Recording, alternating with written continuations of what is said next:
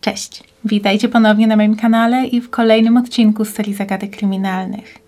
Dzisiaj przychodzę do Was ze sprawą jedyną w swoim rodzaju, która brzmi bardziej jak scenariusz dreszczowca niż prawdziwa historia i jeszcze tutaj na kanale nie miałam okazji przedstawiać podobnej. Będzie to tak zwana sprawa lodów pistacjowych i jeśli chcielibyście poznać jej szczegóły, to zapraszam Was do oglądania. W środę dwudziestego stycznia tysiąc dziewięćset dziewięćdziesiątego trzeciego roku siedmioletnia Anna B. czekała z niecierpliwością na przyjazd cioci. Elisabeth Fredriksen była siostrą jej ojca i jej matką chrzestną. Dziewczynka zawsze bardzo cieszyła się na przyjazdy cioci, ponieważ ta za każdym razem opowiadała jej niesamowite historie i przywoziła prezenty. Zwykle były to słodycze, ale raz na przykład też piękne lakierowane buty. Elisabeth jako córka właścicieli apteki zaczęła studiować farmację, ale przerwała studia na krótko przed egzaminem państwowym i przeszła do branży reklamowej. Wyszła za bogatego mężczyznę zajmującego się handlem i od tego czasu lubiła chwalić się swoją dobrą sytuacją materialną. Była zawsze elegancko ubrana, jeździła białym Porsche i miała trzy rasowe buldogi francuskie, które wszędzie ze sobą zabierała. Gdy przyjeżdżała w odwiedziny, Anna z zachwytem obserwowała, jak ciotka robi sobie makijaż, układa piękne rude włosy i maluje paznokcie. Siedmiolatka była jedynym dzieckiem w rodzinie i mieszkała z rodzicami w domu w Tamm, niewielkim mieście pod Stuttgartem w Niemczech. Wszyscy, którzy ją znali, określali ją jako kochane dziecko, wesołe, otwarte i ufne. Jej ojciec, Ernst Rudolf, zarabiał bardzo dobrze, jednak rodzina żyła dość skromnie. Rodzice starali się nie rozpieszczać córki, nie kupowali jej najlepszych ubrań czy zabawek, ponieważ nie chcieli, żeby wyróżniała się na tle swoich rówieśników. Oboje rodzice byli także bardzo religijni i wpajali dziecku zasady wiary.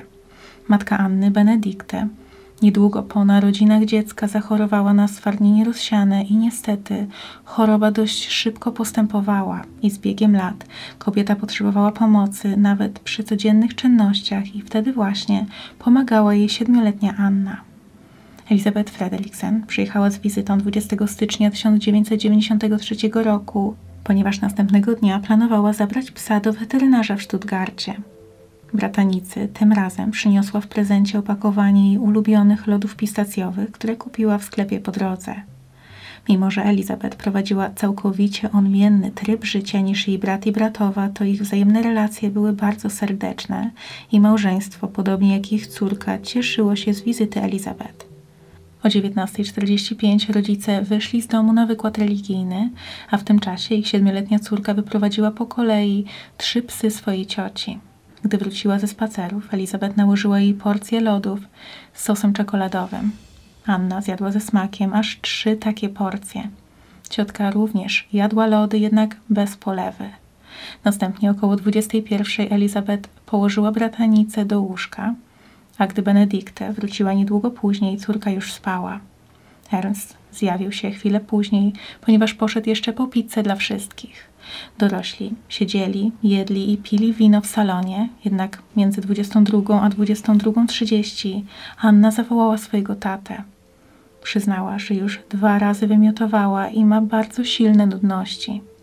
Poprosiła jednak, żeby nie gniewał się na ciocię za to, że pozwoliła jej zjeść tyle lodów przed snem.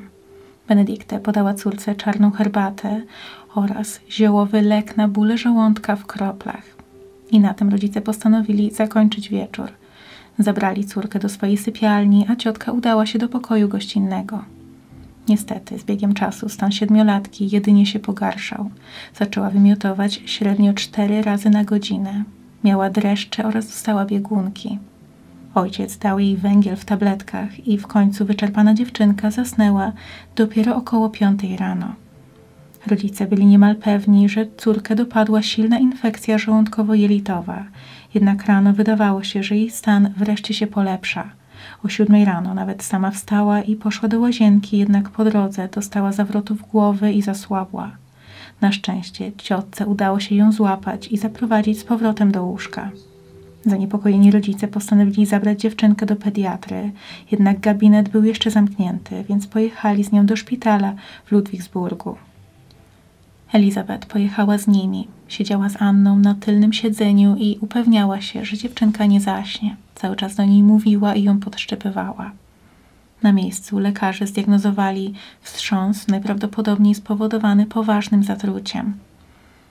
Ręce i stopy siedmiolatki były wtedy zimne jak lód, a jej skóra przybrała ciemnoszary odcień. Coraz słabiej oddychała. Trafiła na oddział intensywnej terapii i została podłączona do kroplówki oraz aparatury tlenowej.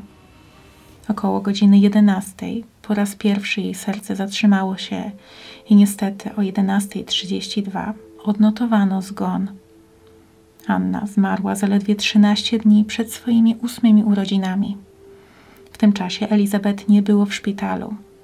Jakiś czas wcześniej ciotka wróciła taksówką do domu brata, zabrała swojego psa do weterynarza, następnie wróciła, wzięła prysznic, nastawiła zmywarkę oraz rozmawiała przez telefon ze swoim mężem i dopiero pojechała z powrotem do szpitala. Dotarła tam około godziny dwunastej i dowiedziała się o śmierci bratanicy. Lekarze zajęli się wtedy ustaleniem, co wywołało tak poważne zatrucie u dziecka. Na zdjęciach rentgenowskich zauważyli charakterystyczne ciemne plamy, które mogły wskazywać na zatrucie metalami, np. żelazem lub miedzią. Szpital poinformował o tym policję, która wszczęła dochodzenie, jednak co ciekawe, z domu dziewczynki nie zabrano żadnej żywności do analizy, mimo podejrzenia o zatrucie pokarmowe. Policjanci wypytywali tylko, co Anna jadła tamtej środy, jednak nie zabrali żadnych z tych produktów, a Benedikte, matka siedmiolatki, natychmiast pozbyła się całej żywności z domu, nawet tych nietkniętych produktów, w obawie, że ktoś jeszcze mógłby się zatruć. Śledczy przesłuchiwali także rodzinę, nauczycieli oraz kolegów z klasy Anny. Pytali o to, czy dziewczynka w ostatnim czasie dostawała jakieś prezenty, np. cukierki, bombonierkę czy lemoniadę. Pytano również, czy była widziana rozmawiająca z kimś nieznajomym i czy dostawała coś od tej osoby. Interesowali się również, z kim się bawiła oraz czym, z jakimi przedmiotami miała kontakt w ostatnim czasie zarówno w domu, jak i w szkole. Rodzice bardzo niechętnie zgodzili się na autopsję. W szczególności matka była przeciwna, twierdząc, że to i tak nie zwróci życia jej córce, jednak ostatecznie wyrazili zgodę. Niespełna dwa tygodnie po śmierci Anny producent lodów, które kupiła ciotka, firma Edgar w Bielefeld w Nadrenii Północnej otrzymała list z pogróżkami. Na kopercie widniał stempel pocztowy ze Stuttgartu. W liście żądano okupu w wysokości osiemdziesiąt tysięcy marek i grożono zatruciem pozostałych przeznaczonych na sprzedaż lodów. Szantażysta, który podpisał się jako mister Calva, napisał później jeszcze raz, jednak ostatecznie nie doszło do przekazania pieniędzy. Przeciwko powiązaniu tego szantażu ze sprawą Anny przemawiał fakt, że uznano, że szantażysta działający z powodów finansowych najpierw zostawiłby groźbę, a dopiero później zatruł żywność. Osiem tygodni po śmierci dziewczynki nadeszły wyniki autopsji, która wykazała, że siedmiolatka zatruła się arszenikiem, bezwonnym i pozbawionym smaku proszkiem. Zażyła od dwudziestu do pięćdziesięciokrotności śmiertelnej dawki. Ponieważ taka dawka wywołuje nudności najpóźniej po dwóch godzinach od spożycia, Anna nie mogła otrzymać trucizny przed godziną dwudziestą tego dnia. Wszystko, co jadła wcześniej, zostało więc wykluczone. Policja rozpoczęła śledztwo. Na samym początku zastanawiano się nawet, czy może siedmiolatce trucizna została podana w postaci cukierków albo napoju podczas jej spaceru z psami ciotki, jednak była to teoria niemożliwa do zweryfikowania. Uznano, że najprawdopodobniej to matka, ojciec albo sama ciotka stoją za tym otruciem. Wszystko wskazywało na to, że zatrute były lody pistacjowe albo polewa czekoladowa.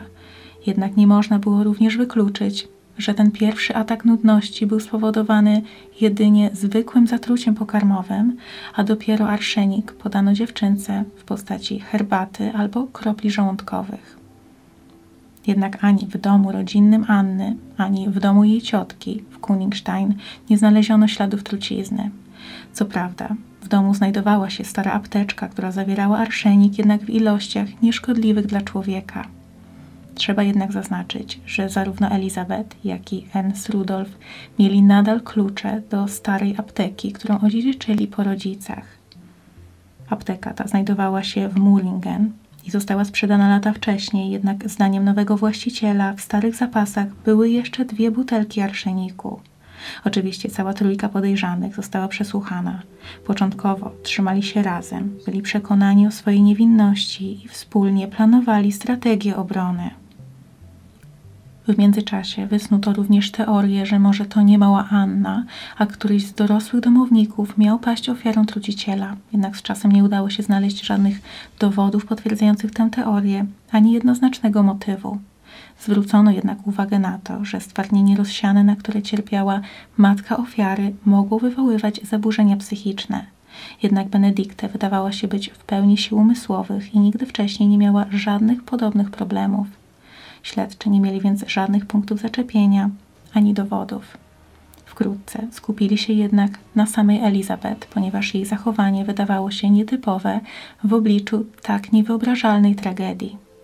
Wydawała się być bardzo powściągliwa i spokojna. Gdy stan jej bratanicy wydawał się być krytyczny, ona opuściła szpital, żeby pojechać do weterynarza ze swoim psem, a później, zanim wróciła dowiedzieć się, co dzieje się z Anną, to nastawiła jeszcze zmywarkę i rozmawiała przez telefon ze swoim mężem. Dodatkowo, podczas ceremonii pogrzebowej wydawała się jakby podekscytowana i robiła niestosowne uwagi. Jedna z kobiet obecnych podczas pogrzebu stwierdziła, że Elisabeth zachowywała się, jakby była na weselu, a nie na pogrzebie. Ojciec Anny wspomniał nawet, że wszędzie, gdzie pojawiała się jego siostra, tam dochodziło do jakiejś katastrofy. W czasie śledztwa ustalono, że Elisabeth Fredriksen była w Stuttgarcie w czasie, gdy oboje jej rodzice zmarli z nieznanych przyczyn.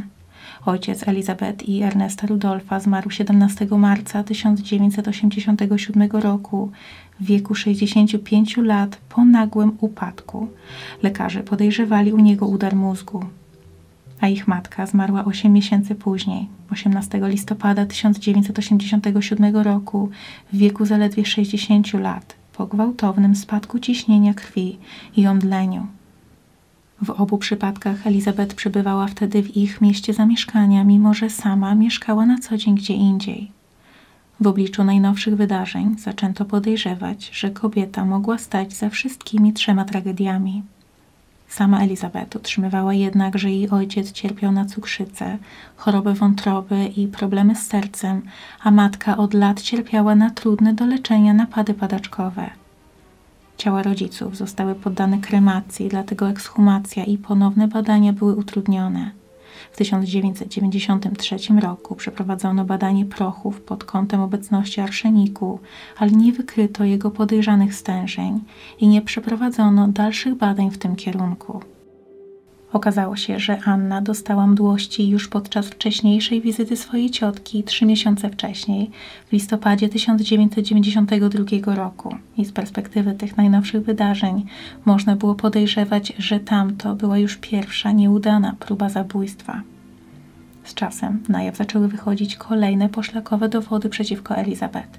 Między innymi fakt, że uruchomiła zmywarkę w domu swojego brata, gdy on wraz z żoną i córką przebywali w szpitalu. W tej zmywarce znajdowała się wtedy między innymi miska, z której Anna wcześniej jadła lody, a warto wspomnieć, że zmywarka w tamtym momencie była tylko do połowy wypełniona, dlatego nie musiała jeszcze być włączana. Ponadto Elisabeth miała dostęp do arszeniku w aptece swoich rodziców oraz dzięki kierunku studiów farmacji miała niezbędną wiedzę, żeby móc otruć człowieka. Podejrzewano, że motywem były pieniądze i chciała otruć nie tylko swoją bratanicę, ale również brata i jego żonę, żeby być jedynym posiadaczem spadku po swoich rodzicach. Niespełna rok po śmierci Anny, dwudziestego dziewiątego marca tysiąc dziewięćset dziewięćdziesiątego czwartego roku, Elisabeth została aresztowana. Podczas zatrzymania zachowywała się nad wyraz spokojnie. Podczas przesłuchania była w stanie udzielić odpowiedzi na każde pytanie, a analiza przeprowadzona przez psychiatrę nie wykazała u kobiety żadnych zaburzeń zdrowia psychicznego. Elisabeth nie miała lęków, depresji czy paranoi. Trafiła do aresztu śledczego i oczekiwała na proces, który rozpoczął się jesienią tysiąc dziewięćset dziewięćdziesiątego piątego roku. Na sali sądowej prokurator wspomniał, że możliwym motywem mogło być to, że ciotka sama nie mogła mieć dzieci z powodów medycznych i zabicie dziewczynki było aktem zazdrości. Jednak ze względu na to, że dowody w postaci jedzenia oraz naczyń zostały zniszczone, to nadal nie było wiadomo, czy arszenik faktycznie znajdował się w lodach lub polewie, czy może został na przykład dodany do herbaty. Za możliwym sprawstwem matki przemawiało to, że Benedikte mogła winić w pewnym sensie swoją córkę za swój stan zdrowia.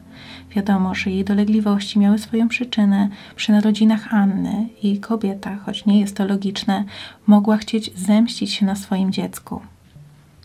Za winą ojca przemawiało to, że mężczyzna mógł pragnąć wolności i rozpocząć nowe życie, jednak sam Ernst Rudolf absolutnie temu zaprzeczał.